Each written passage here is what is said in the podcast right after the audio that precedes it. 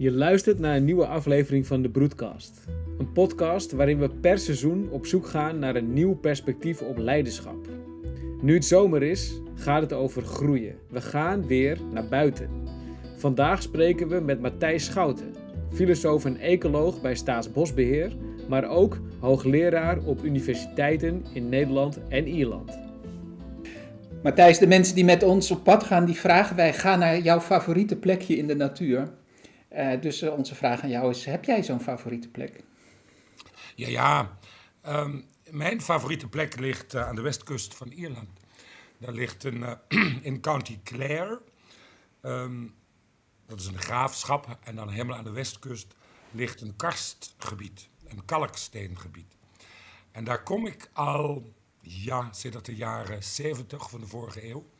En de laatste 25 jaar ga ik er twee keer per jaar naartoe met studenten. Om hen dat landschap te leren kennen. Op allerlei mogelijke niveaus. En het landschap staat onder druk. Er zijn allerlei moderne ontwikkelingen. Dan moeten ze een duurzame toekomstvisie voor dat landschap schrijven. Maar dat is, uh, dat is misschien wel, ja, dat is zeker mijn meest favoriete plek. En ik ben er nu niet meer geweest sedert 2000, um, wat is het? 2019. En ik mis het dus verschrikkelijk. Ja, maar wat mis je dan, Matthijs? Ik mis, um, ja, ik mis uh, de rotsen, de, de plantengroei, het water, de luchten, de zee die dichtbij is. Ik mis um, de plaats waar ik uh, absoluut het gevoel heb dat ik thuis ben. Zodra ik daar aankom, ja, dan is er uh, wat ze, wat ze in het Engels zo mooi noemen, a sense of belonging. Aha. Daar ben ik volkomen thuis. En dat, dat is heel fascinerend, want dat uh, uitzicht fysiek. Ik voel me fysiek onmiddellijk veel beter. Het uitzicht mentaal. Ik ben helderder, ik ben alerter. En het, het uitzicht, je zou kunnen zeggen, op zielsniveau, want ik voel me gelukkig en vredig. Dus mm. uh, that's it. En is er dan ook zo'n plek in Nederland, want je bent daar sinds 2019 nog niet meer geweest, is er dan ook zo'n plek in Nederland waar je dit ervaart? Ja, in Nederland um, heb ik zo'n plek, uh, en dat is het Haaksbergerveen, vlakbij Haaksbergen. Dat is een, ik heb um, in een, een, grijs verleden heel veel onderzoek gedaan aan hoogvenen. Onder andere in Ierland, maar later ook uh, in Nederland. En Haaksberg is een plek waar ik heel vaak ben geweest. Het is een hoogveen dat ooit grotendeels vergraven was en dat daarna hersteld wordt. Ja, en het is, een, het is een, een, wonderlijke plaats. En het meest wonderlijke ervan is, je hoort er geen andere geluiden dan natuurgeluiden. Er zijn bijna geen plekken in Nederland waar je niet in de verte auto's hoort of een, uh, vliegtuigen enzovoort. Maar dit is een plek, daar hoor je meestal, soms is er een vliegtuig in de verte, maar meestal alleen maar natuurgeluiden. Mensen zeggen heel vaak natuurlijk, hè, ja, de natuur is zo heerlijk stil. Dan bedoelen ze natuurlijk niet dat er geen geluiden zijn, want de natuur is vol geluiden. Als er geen geluiden meer in de natuur zouden zijn, is de natuur dood. Maar wat mensen bedoelen, er zijn geen door de mens gemaakte geluiden. En dat is in Nederland bijna nergens meer aanwezig. Maar daar is er dat. En dat is een wonderlijke ervaring. Want je, als ik daar ben en ik ben er een, dan een tijdje, denk ik, dan voel ik, er is iets ongewoons en dan moet ik het weer even terughalen. Oh ja, ik hoor niks van wat door mensen gemaakt is. Ja. En dat is ook een hele, hele fascinerende ervaring, want je bent in een andere wereld, een ander domein, waar niet voortdurend ons groezemoes als het ware op de achtergrond aanwezig is. Ja. Matthijs, je, je, je, je praat heel beeldend over natuur en het is ook jouw vak, de natuur. Als je je nou zou moeten voorstellen aan de mensen die nu luisteren, wat ben je allemaal met de natuur? nou ja, ik ben, ik ben iemand die een leven lang verliefd geweest is op de natuur, zou ik kunnen zeggen. Kijk, ik ben geboren ergens in Midden-Limburg uh, op een plek midden in de natuur. Als jongetje uh, zwierf ik over de heien, door het bos en door het veen en door de beekdalen. En voor mij was het heel vanzelfsprekend dat ik, uh, dat ik biologie zou gaan studeren, want ik hield zo ontzettend van plantjes en diertjes. En um, ik ging studeren in de jaren 60, eind jaren 60. En dat was de tijd waarin we ons wereldwijd bewust begonnen te worden van het feit dat wij als mensheid de natuur enorm onder druk aan het zetten waren. Hè? In, je weet dat in uh, uh, 1962 is het boek van Rachel Carson verschenen, Een dode lente. en daar wordt het gevaar van het gebruik van landbouwbestrijdingsmiddelen uh, breed uiteengezet. Het boek is ingeslagen als een bom toen de tijd. 1972 komt het rapport van de Club van Rome. Overigens begonnen in Nederland in die tijd de ruilverkaveling. Het hele Nederlandse landschap ging op een schop. En dat landschap waarin ik opgegroeid was, wat voor mij een paradijs was. Ik ben heel veel essays of lezingen die ik in mijn leven gegeven of geschreven heb, begonnen met: ik groeide op in een wereld vol wonderen. Nou, die wereld vol wonderen verdween. Terwijl ik aan het studeren was. En toen kwam bij mij de vraag van, ja, uh, mag dat zomaar? Kan dat zomaar? Hè? Hebben wij het recht dit te doen? Nou, daar gaf de biologie geen antwoord op. En toen ben ik uh, uh, filosofie en vergelijkende godsdienstwetenschappen daarnaast gaan studeren.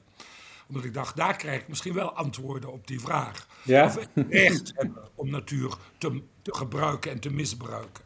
Ja, dat is eigenlijk mijn, uh, mijn weg geworden. Ik heb me in mijn leven, uh, zowel in mijn onderzoek als in mijn onderwijs, als in allerlei ander advieswerk, bezig gehouden met de vraag: wat is de relatie tussen mens en natuur? En hoe vormt zich die? Hoe ontstaat die? Wat is daar misgegaan? Ja. Ja, want we zitten in een tijd vol grote crisis. Een tijd die we het zo keurig het antropoceen zijn gaan noemen. Hè? Een tijdvak waarin de mens het aanzien van de aarde bepaalt als een soort geologische kracht. Nou, dat klinkt heel geruststellend. Dus uh, in tegendeel is waar. Dat antropoceen wordt gekenmerkt door uh, het opkomen van de ene en de andere mondiale crisis. Die werkelijk ons voortbestaan bedreigen. En dat heeft in diepste zin te maken met hoe wij onszelf op deze aarde zien. Ik zeg altijd tegen mijn studenten, met who the hell we think we are. Ja. En vanuit dat perspectief van wie wij denken te zijn, behandelen wij de wereld om ons heen. Nou ja, en dat thema relatie mens-natuur en wat daarin zal moeten gebeuren om een duurzame toekomst tegemoet te gaan, dat is het centrale thema van mijn van mijn werk en mijn leven geworden. Ja, en je doceert, en, maar je bent ook filosoof. Je, bent, je hebt je verbonden aan Staatsbosbeheer, dus je hebt een heel, heel breed spectrum aan activiteiten. Ja, ik ben ooit bij Staatsbosbeheer in dienst gekomen, heel lang geleden, in, in, in 1992. Als wat toen nog heette landschapsecoloog. Daar zat mijn ecologische kant heel erg sterk in. Maar langzaam maar zeker um, is de filosofische kant, of de, filosofische domein van mijn werkveld belangrijker geworden. En voor Staatsbosbeheer hou ik me uh, heel veel bezig met de vraag van... Uh, ja, hoe kijken mensen naar natuur? Wat verandert daarin? Wat bepaalt die beelden van natuur? Wat voor, wat voor maatschappelijke processen spelen daar een rol in? En wat betekent dat voor een voor natuurbeherende organisatie? En daarnaast ben ik aan, uh, in Wageningen lang werkzaam geweest als, als hoogleraar. En ik werk nog steeds aan een paar universiteiten in Ierland. Want ik kom al vanaf mijn studietijd in Ierland. Dat is, zoals ik al zei, de plek waar mijn paradijs ligt. En um, daar hou ik me, zowel in onderzoek als onderwijs, heel, veel, heel sterk met dit thema bezig. Ja, met ja. natuurrelaties. Ja. En, en denk je dan dat in de coronatijd is dat dan veranderd? Want je zegt het gaat over de relatie tussen mens en natuur volgens mij is iedereen er wel achter gekomen dat we ook af en toe tijdens onze drukke werkdagen achter het scherm even naar buiten moeten. Dat zien we sowieso. Maar ik ben dan ook wel benieuwd, wat zie jij dan veranderen? Jazeker. Ik, het, het fascinerende is dat ik vanaf het begin van die, die, de coronatijd. Want ik uh, werkte voor allerlei organisaties en ik gaf uh, allerlei workshops. Nou, dat, dat, dat moest toen van, ineens online. Dus ik heb een jaar dit soort, dit soort communicatie gehad. Maar wat er gebeurde is dat er natuurlijk in, in, in, de, de samenleving alles stil begon te vallen en allerlei dingen niet meer konden zoals ze daarvoor konden. Dat allerlei organisaties en groeperingen bij me kwamen en zeiden: Zouden we samen kunnen praten over de relatie mens-natuur en over duurzaamheid? En eens kreeg ik de meest, meest onverwachte groepen online om daarmee te, te communiceren over de grote problemen van deze tijd, de thema's van deze tijd, met name ook over duurzaamheid. En ik heb dat een fascinerend jaar gevonden, want wat ik zag gebeuren is doordat we ineens uit, um, uit een, uh, ja, als het ware, onze rijdende trein waar we allemaal in zaten en die altijd maar doorging, of we dachten, nou zo gaat dat altijd door, die stond ineens stil. Of die begon ontzettend te kwakkelen. En dat wat we normaal vonden was ineens niet meer normaal. En we moesten als het ware ons heroriënteren in plaats en tijd. Hè? We konden niet meer door het hele land reizen, we konden niet de hele wereld overvliegen. Uh, heel veel dingen die we normaal deden konden niet meer. Het was, het was voor veel mensen ook alsof de tijd even stil bleef staan. Hè? Nou, wat er dan gebeurt, dan word je bewuster van je directe omgeving. En ik heb het fascinerend gevonden in het jaar dat ik talloze professionals zag. En van die mensen die ongelooflijk aan de weg timmeren. En CEO's en bankiers. Die ineens zeiden: Er zit een merel in mijn tuin. Ja, die zat er natuurlijk al tien jaar. Maar ja, die hadden ze niet opgemerkt, want ze waren zo onderweg. Hè? Of mensen die zeiden, ik heb nooit geweten dat er zoveel prachtige bloemen in mijn omgeving bloeien. Want ze moesten nu ommetjes maken elke dag, hè? constitutionele ommetjes. Nou, dan ging je maar even een beetje de natuur in. Nou, daar was van alles te zien en te horen wat ze niet gezien en gehoord hadden, omdat ze daar nooit meer tijd voor hadden. Bovendien vielen natuurlijk ook heel veel menselijke geluiden wat weg. Hè? Uh, het verkeer werd minder enzovoort. Dus mensen werden zich eens bewust. Ik noem dat van uh, ik noem dat dat ze deel zijn van een grotere gemeenschap van leven. wij, wij, zien altijd, uh, ja, we zijn deel van een samenleving en dan heb je ook nog de natuur. Mm. Nee, en mijn betoog is, wij zijn deel van een grote gemeenschap van leven, waar de mens één soort in is, of één aanwezigheid. Er zijn talloze andere aanwezigheden, hè, van merels tot lindenbomen tot vlinders, weet ik wat. Wij zijn daar deel van. Nou, en dat werd in het afgelopen jaar voor veel mensen duidelijker. Hè? Dat, dat, wij, dat wij geen wezen zijn op deze wereld als mens, maar dat we het van een enorm grote familie. En dat vind ik veelbetekenend. En ik hoop, hoop, hoop van harte dat dat niet weer verloren gaat als we dadelijk weer mogen vliegen, rennen, reizen enzovoort. Hè? Dat het gevoel van deel te zijn van een grotere gemeenschap, dat dat blijft in ons hart. Want dat, dat is denk ik wezenlijk om naar een, naar een duurzame toekomst te gaan.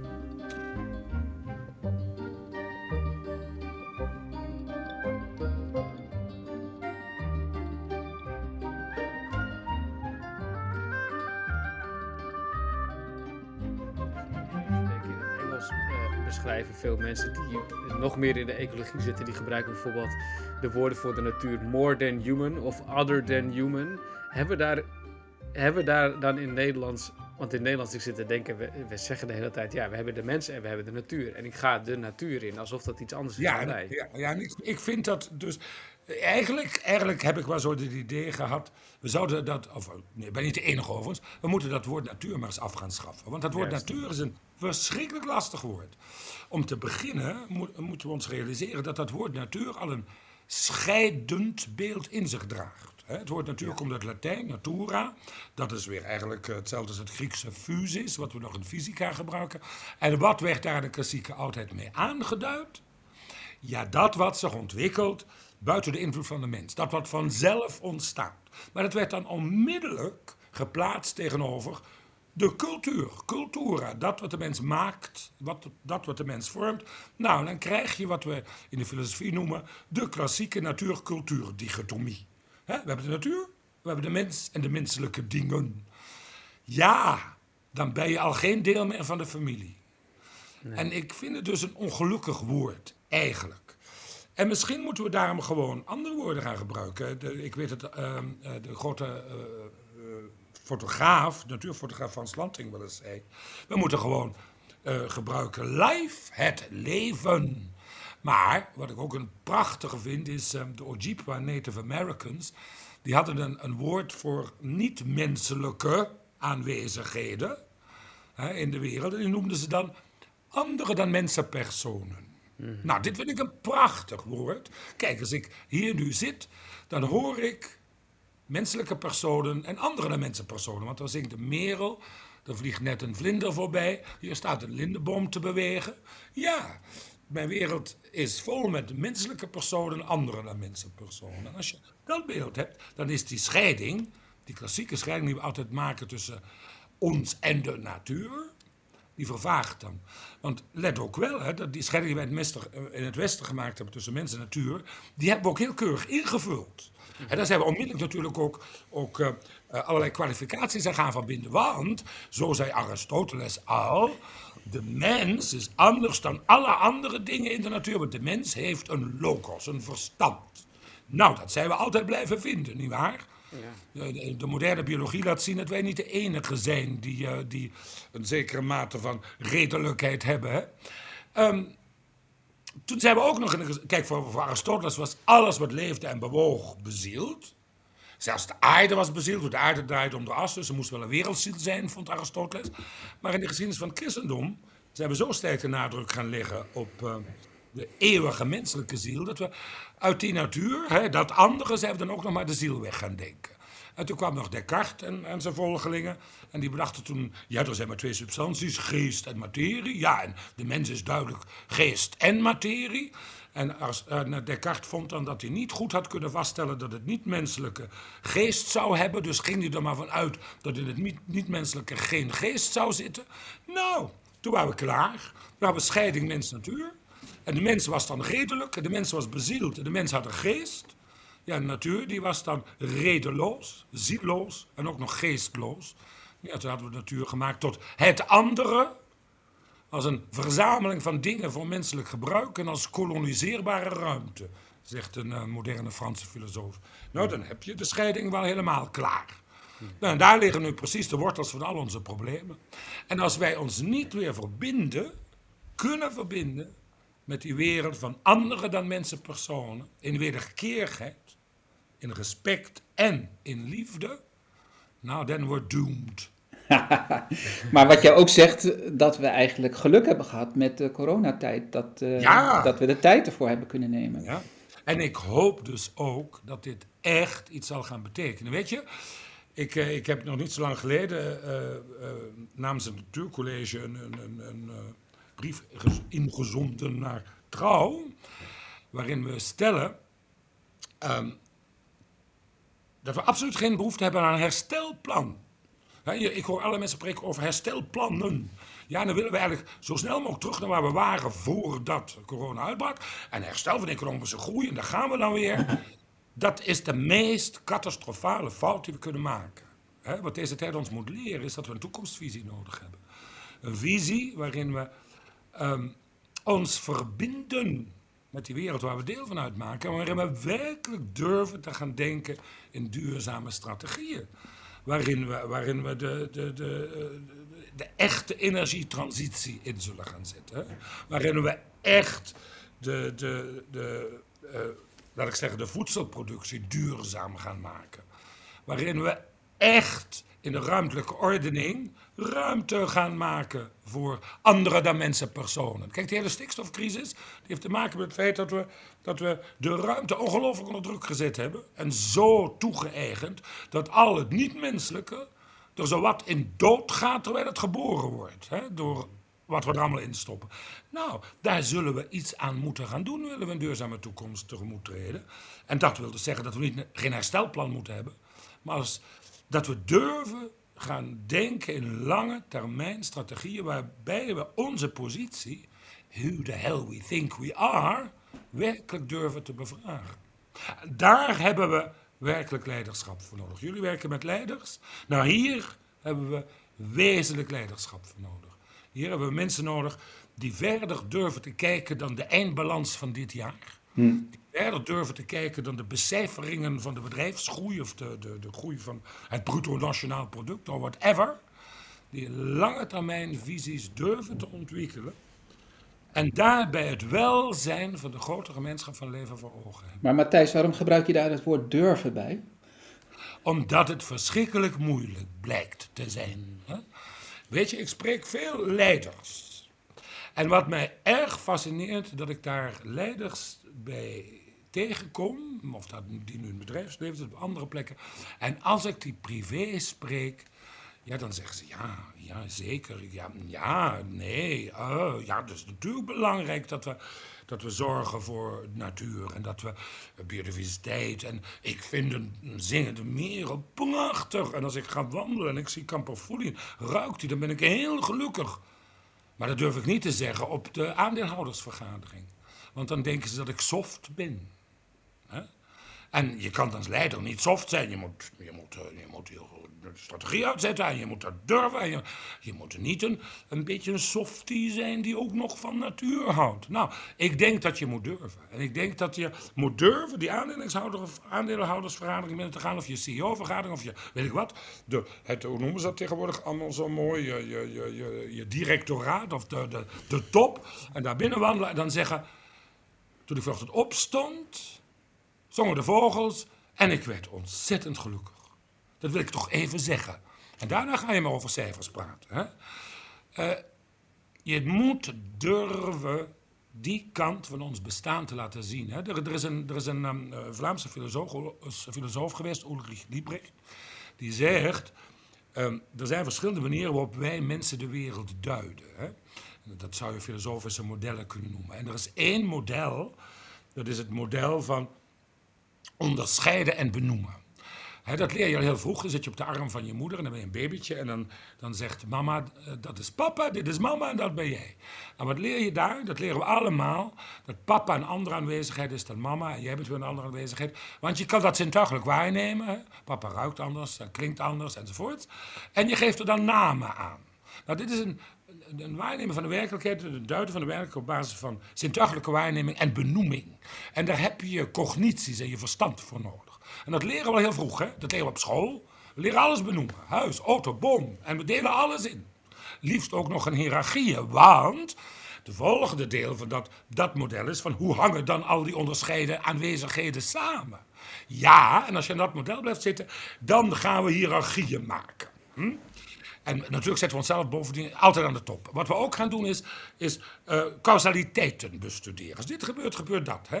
We gaan al die relaties bestuderen die we in de wetenschap zo goed kunnen bestuderen. Dat leren we ook op school. En op de hogeschool, op de universiteit. En zo leren we correlaties en causaliteit en hiërarchieën duiden. Nou, dan kan je nog één volgende filosofische vraag stellen, allerdiepste. Wat is nu het wezen van al die aanwezigheid en al die relaties. Nou, zegt Liebrecht, dan kom je uit in dit model op E is mc kwadraat. De formule van Einstein, daar hebben we alles mee verklaard. Nou, dat is dan heel fijn.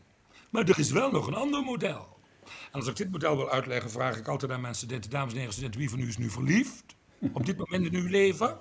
Dan steekt altijd wel iemand de hand op. En dan zeg ik, nou, beschrijf nu dan, dan uw geliefde. En als je dan in dat eerste model zou gaan beschrijven, hè, uw geliefde, dan moet je gaan zeggen, nou, mijn geliefde is van het mannelijke geslacht of van het vrouwelijke geslacht, is 1,75 meter, weegt 68 kilo, bloeddruk 110 over 90, hartslag en rust 62, bij wijze van spreken.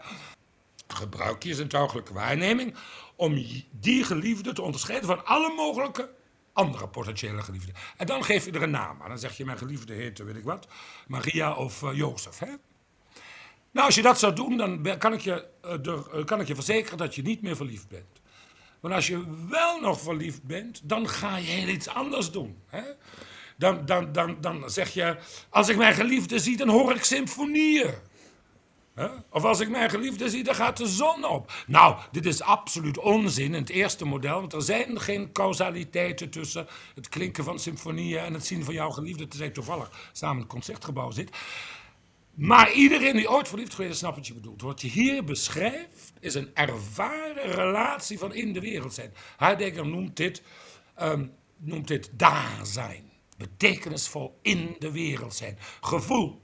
Gevoeld met alles wat in je is. Hè? Natuurlijk zintuigelijk waargenomen, natuurlijk ook cognitief ervaren, of cognitief gezien, maar ervaren met al je emoties, met je hele intuïtie. Betekenisvol. Hè? En als je daar dan gaat vragen naar wat is de diepste essentie van die relaties, ja, dan kom je in, in, het, in, het, in de verwondering over het in leven zijn. Hè? De stille verwondering over het bestaan. Liebrecht zegt, eigenlijk is dat de mystieke ervaring. Het gevoel van, ik leef en ik is dat niet miraculeus? En ik heb er geen woorden voor. Hè? Nou, kijk, het punt is nu dat wij in onze samenleving dat eerste model, onderscheiden benoemen, causaliteit en relaties, dat hebben we tot het model van ons werk gemaakt. je komt maandagochtend op je werk, daar begin je. Harkjes, stroomschema's, berekeningen enzovoort. En model 2, ja, dat hebben we een beetje naar het weekend verwezen.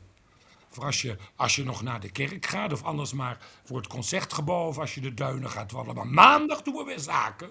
En dan gaan we weer naar één. Nou, daarmee hebben we, denk ik, de ziel van ons bestaan verloren. En zijn we kruideniers geworden deze aarde behandelen als een grote voorraadschuur waar je dingen uithaalt om zo goedkoop mogelijk te verkopen. En na ons de hel. Ik denk dat we naar model 2 meer moeten. Dat we verliefd weer moeten worden. Dat we ontroerd kunnen zijn. En dat ook durven, en hier kom ik nu, durven op de aandeelhoudersvergadering.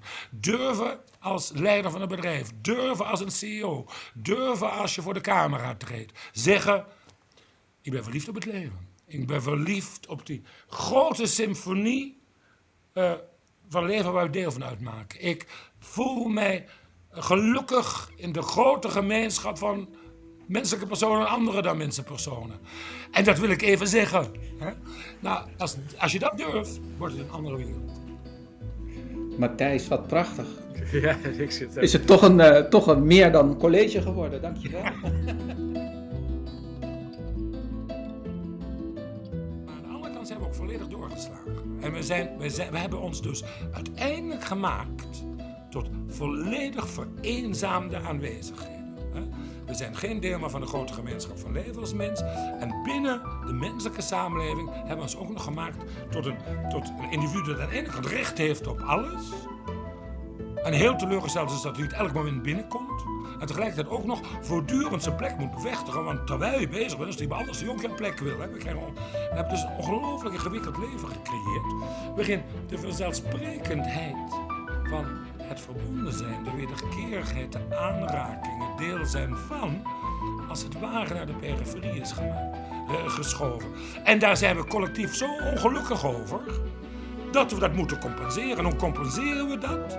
Met dat wat ons juist in deze situatie brengt, dan nog maar wat harder werken, nog maar wat meer concurreren, nog maar wat meer kopen, nog wat verder vliegen. Ja, en zo zit je dus in een, in een, in een vicieuze cirkel die uiteindelijk frustratie, onmacht, gevoel van machteloosheid brengt. Ja, en, en het, het, het, het, het, het, het verbazingwekkende is, het is zo makkelijk te doorbreken. Kijk maar even naar waar je werkelijk blij van wordt.